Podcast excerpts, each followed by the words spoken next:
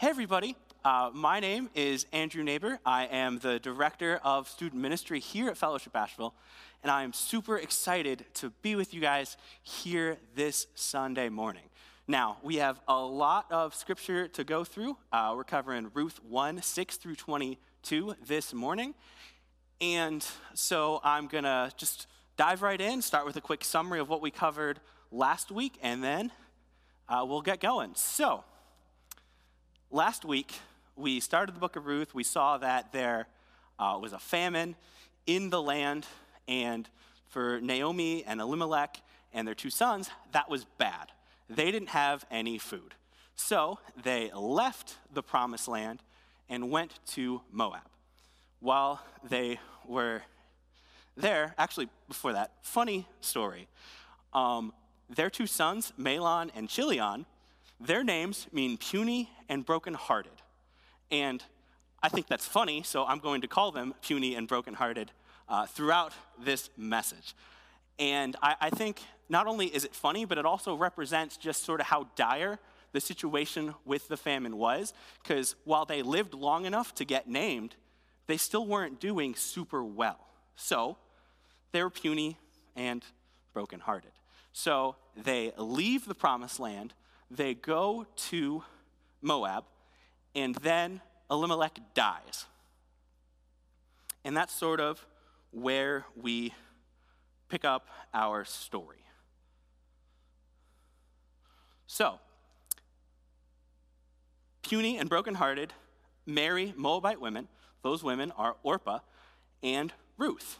And then, uh, 10 years after they had been in Moab, uh, puny and brokenhearted die.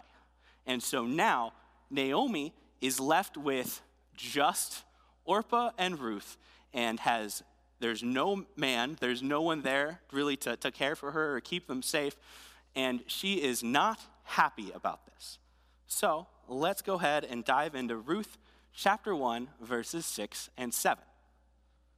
Then she arose with her daughters in law to return from the country of Moab, for she had heard in the fields of Moab that the Lord had visited his people and given them food. So she set out from the place where she was with her two daughters in law, and they went on the way to return to the land of Judah. So Naomi hears that there's food in Judah. So she goes. And I think it's interesting the way um, the Bible says this in verse 7, right? So it says, and they went on the way to return to the land of Judah. Because I'm assuming here, it seems like, because Naomi's plan is to um, sort of go past Orpah and Ruth's families, drop them off, and then she continues all the way to Judah. Because it sort of seems like it's on the way. And uh, in the next bit of scripture, we see that, you know, she basically tells them, hey, I don't, I don't want you to come with me. So let's look at verse, uh, let's continue in the scripture. But Naomi said to her two daughters in law, Go, return, each of you to her mother's house. May the Lord deal kindly with you, as you have dealt with the dead and with me. The Lord grant that you may find rest, each of you in the house of her husband. Then she kissed them and lifted, and they lifted up their voices and wept. So here we see Naomi is, is telling Ruth and Orpah to, to stay behind. Hey, don't, don't come with me. Don't, it, it, it's not worth it. You don't, you don't want to go. And then she gives more reasons later on. But really, the question here is why doesn't Naomi want Orpah and Ruth to come with her? I, I think there's a couple reasons we can see from what's happening here. Uh, number one, they are Moabite women. And now, Fred talked about last week how it wasn't, it was wrong for uh, Israelite women to marry Moabite men because of the rules of land transfer. But um, this is kind of a gray area, right? It, it's, is it a compromise to, for, a, for Israelite man to marry a Moabite woman? And, you know, like any gray area, I think there's going to be people on both sides of that issue. There will be those who think, no, that's totally wrong, like you shouldn't do that, and then sort of bring shame to them. It's like, how can you do that? You know what I mean? Of course. And then, like Fred talked about last week, you know, uh, where he said, told the story of, of the guy who um, heard Jesus say, well, don't, or heard the Bible say, don't get drunk on whiskey or don't get drunk on wine. So he's like, so I can get drunk on whiskey, right? And, and so with, with compromise and with these things, we see both sides. And I think she's a little worried um, about herself and what people will think of her. Uh, I also later on, we will see, um, well, in, in, what she explains to them, uh, their future would look like if she came with her. So we're going to go ahead and look at that now in verse 10. And they said, and they said to her, No, we will return to you with your people. But Naomi said, Turn back, my daughters. Why will you go with me? Have I yet sons in my womb that they may become your husbands? Turn back, my daughters. Go your way, for I am too old to have a husband. If I should say I have hope, even if I should have a husband this night and bear sons, would you therefore wait till they were grown? Would you therefore refrain from remarrying? No, my daughters, for it is exceedingly bitter to me that for your sake the hand of the Lord has gone out against me. So, here's what Naomi sees. Here's what uh, she explains to Orpah and to Ruth. She says, Look, best case scenario, here's how you coming with me to Judah works out. By some miracle, God provides me a husband the moment I get there. And then again, by some other miracle, because I'm old now, uh, God provides me with twins, and you know, I'm pregnant, and then you get to wait 18 years for those twins to grow up so that you can marry them. Do you really want to wait that long? Is that really what you want? No, don't, don't come with me. Stay, stay behind. And I think this is interesting for a couple of reasons. We see here that, honestly, I think Naomi has a pretty limited view of who God is and, and, and the best case scenario that she can come up with for providing for Orpah and for Ruth is through her being pregnant and then this rather elaborate, convoluted, complicated plan. And, and truthfully, I don't think, like, and we see later on in the story, by the way, that is not how God solves the issue. But how often do we sort of find ourselves in a similar mindset, right? Where we, we have a tendency to put God in a box. We tend to put limits on God. We tend to tell God exactly, at least I do, right? We tell God exactly how um, to solve our problems and how we want our prayers answered? Well, God is bigger than that. God is so much bigger and he solves our problems so much in, in such a better way a lot of times than we could even dare to hope for god is, is so much bigger than the box and the limits here that we see naomi put on him and, and i think it, it's God is infinite in his power and his, in his sovereignty and is so, so good. And, and, I think that's something that, that we can really uh, see and sort of latch onto in this story, right? Um, now, I want to be careful here because does, does this mean God is going to like richly bless you in this life and make all your, your dreams come true? No, that's not what I'm saying. God is good and he provides, and, and he works all things out, you know, for, the good, for his good and for the good of his people. That's, that's what I'm getting at here. Let's uh, continue in Ruth. In verse 14, it says this Then they lifted up their voices and wept again. And Orpah kissed her mother in law, but Ruth clung to her. So, um, here we see that Orpah leaves and Ruth cleaves. Orpah is says like, all right, you're right. That that version of that story that you shared, that sounds terrible. I'm out. And then Ruth is like, no, no, that's not how this is gonna go. And, and she talks, you know, we'll see a little bit later on.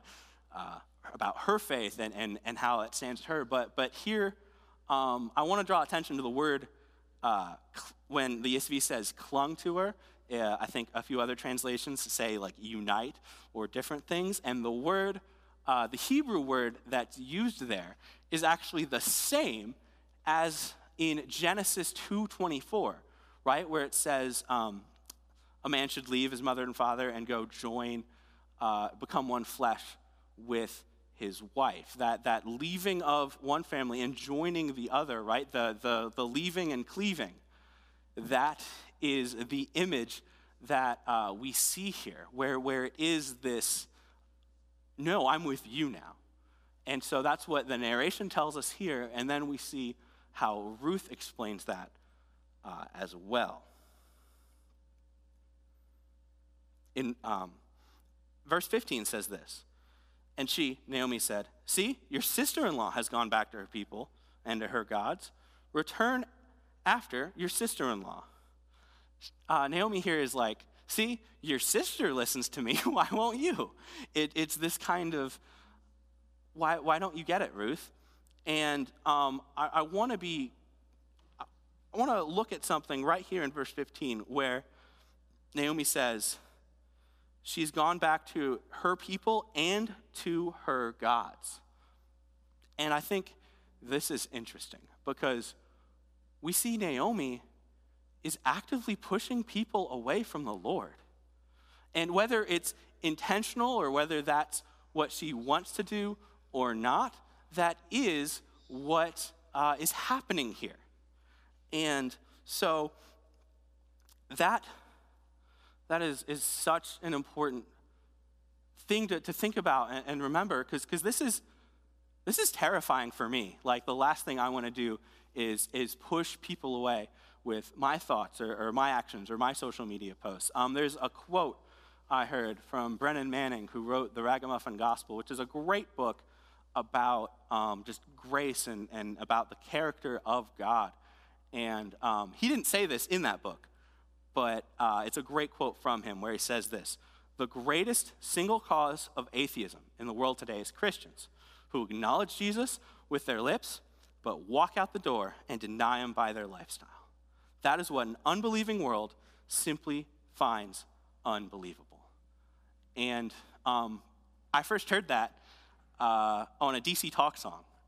And it, it was this thought of, oh my goodness, like how we live matters. How other people see, or what other people see when they see us matters. Because are they seeing Christ or are they seeing something else? And it's funny because that song was "What if I stumble?" Right? The the the the thought is, um, what if I screw up? Does that suddenly mean that that I'm going to be responsible for turning people away? And I, I don't. That's not the heart of what I'm saying.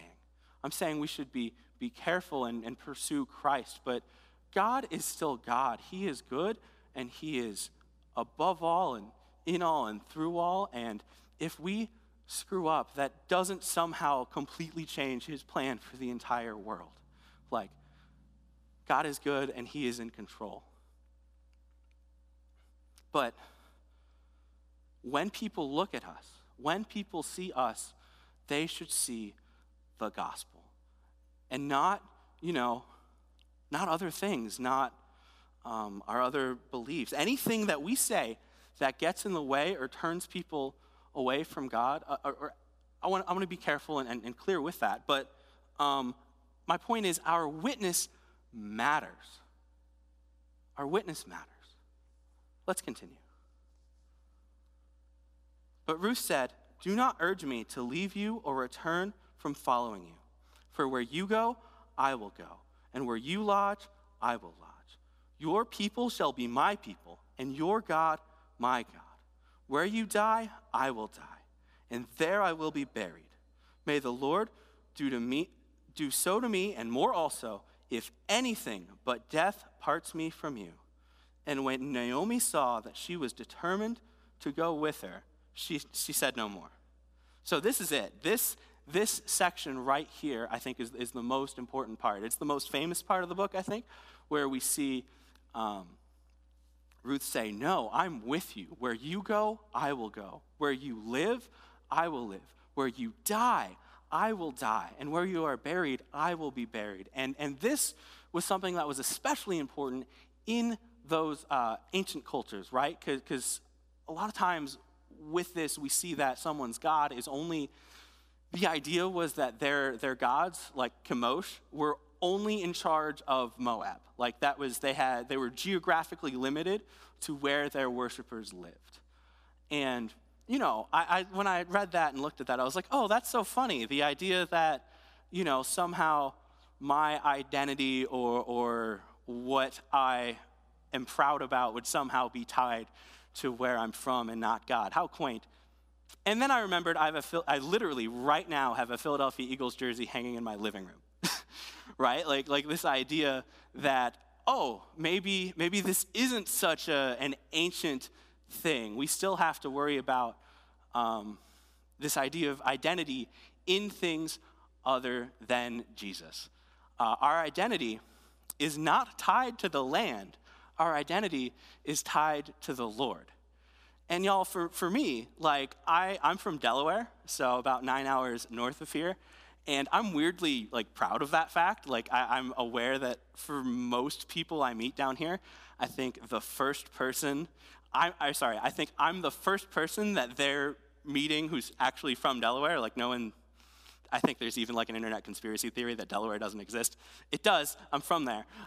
Um, but but just I don't know, I, I feel like I should tell people that I'm from the first state to sign the Constitution and also the home of tax free shopping. Like, to me, that's, that's important. It's also funny um, thinking, and, and, and people are like, oh, if you're from Delaware, why are you an Eagles fan? And I'm like, I grew up 38 minutes from where they play. Like, how, how far away do you live from where the Panthers play?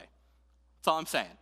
You know, and, and so at the same time, like that's what my identity i think is partly in or was in and i, I know. I'm, I'm imperfect. I'm still working at this. I'm still growing. But um, our identity is tied to the lord. Like god made us. God is the one who's in control. God is the one who we identify with. Again right if people look at us and they see things other than god and other than christ like is, is that what our identity is in and so this is this is such a big thing.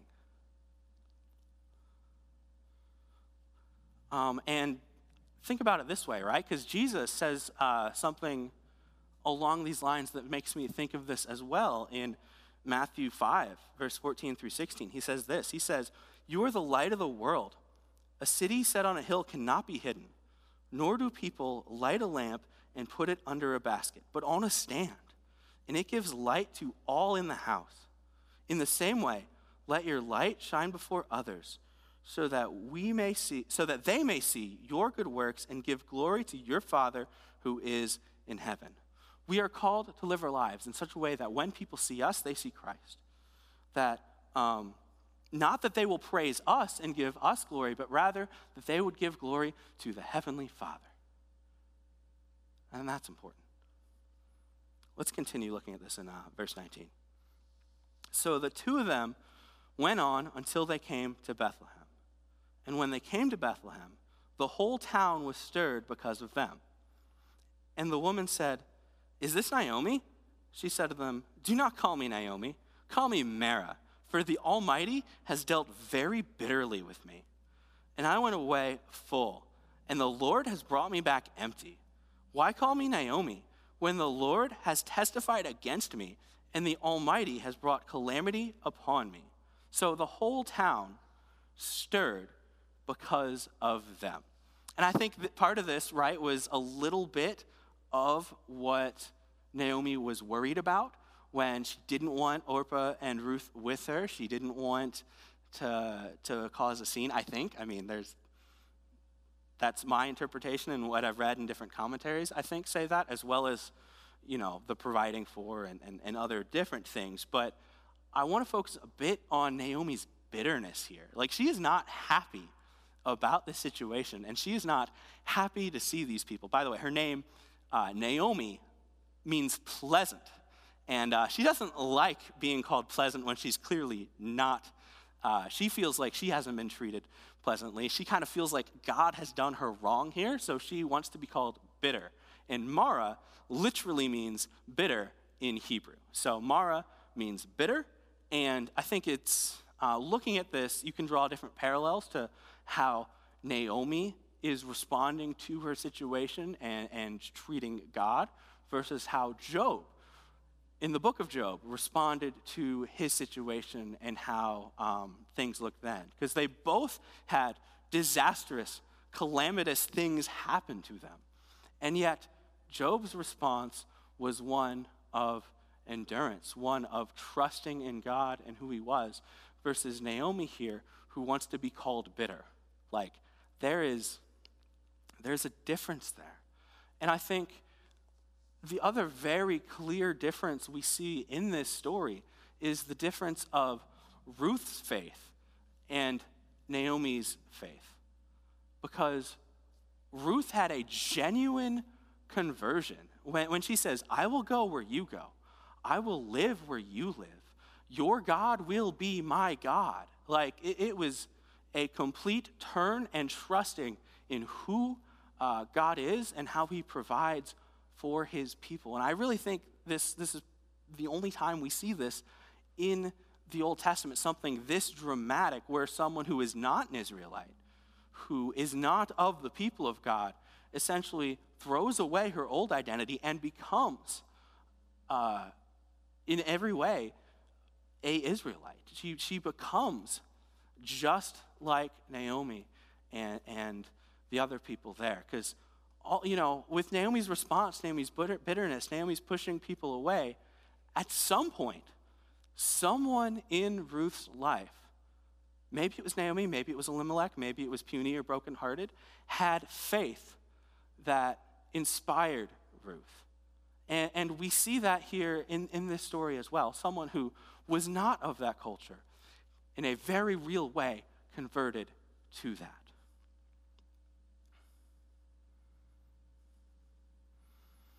And, and with faith here, because that is what we're talking about with, with Naomi and Ruth, I think one of the biggest things uh, of faith is, is hope, right? Faith is hope in things unseen. And I think in that bitterness, we see in Naomi, we, we are seeing really a lack of hope. Like, even in, in the way she described, you really want to come with me when there's no hope, there's nothing good that will come if you join me in Bethlehem. I think that that hopelessness we, we see is, is a bit of, she's, she's pretty down on her faith, and she's kind of, you know, not, not feeling too great. But that isn't, um, I, I don't want this whole lesson, this whole sermon to be, oh, look how terrible Naomi is and look how great Ruth is. Uh, I think it, it's important that these are both people who love God. Verse 19 says this So the two of them went on until they came to Bethlehem. And when they came to Bethlehem, the whole town was stirred because of them. Right? Now, I did cover that. Sorry, guys. So Naomi continued, and Ruth the Moabite, her daughter in law, who returned from the country of Moab, and they came to Bethlehem at the beginning of the barley harvest. So this, this is the conclusion of Ruth chapter 1. This is where we see the end of, you know, what we're talking about today. So um, the question I want to leave you guys with is how is your alignment, right? We are, because we see that Ruth um, takes a pause and she aligns with God. And I think that's, that's such um, an important thing to, to stop and, and think about and do. And it's definitely something, you know, where I need to, to check and, and work on myself with my own, own things. And, and I know um, one of the many things I've had to work on in myself is my own impulsiveness, my own desire to just immediately jump in and, and speak and, and, and do different things. And, and my fear is always, oh, will that be taken the wrong way? Did I push someone away? Did I do something wrong? And, and will that cause harm? And um, the one verse, one verse that has been super helpful for me and to me um, is James uh, 1:19, which says this: "Know this, my beloved brothers, let every person be quick to hear, slow to speak, and slow to anger." Because I think this is really good practical advice from James, where we see how do we become more like Christ? How do we be better? How do we draw near to Christ? How do we best, um, when we understand who we are and who God is and our relationship to Him, that we are small and, and, and sinful, and Him, by His amazing, incredible grace, sent Jesus to die on the cross to save us from our sin, when we understand how great God is, how sinful we are, we see the gospel. And, and this is such great, this is our response to the gospel. It is, okay, it, it, it's sanctification is kind of what I'm talking about here, right? The process of becoming more like Christ, more holy, more set apart. And, and this is really um, something that I, I've definitely worked on and, and done uh, a lot, and I still have a long way to go, is being quick to hear, quick to listen, slow to speak, slow to anger, not just immediately jumping to reaction to whatever I hear that immediately makes me angry and makes me want to, you know, jump. That's not what James says here, and that's not who we're called that's not what we're called to do. So it takes humility. It takes a lot, and it's not easy, but it is good. And y'all, God is, is so, so good. And He cares for us, and He loves us. And that's, that's really where I want to leave it today. So let's pray. Dear Heavenly Father, thank you so much for being who you are and for loving us. And um, I just pray that uh, everything that we do would give you glory and, and reflect that to you, that it wouldn't be me or us, but it would be you, Lord, um, who, who gets the praise um, for everything that we do. I ask that in Jesus' name. Amen.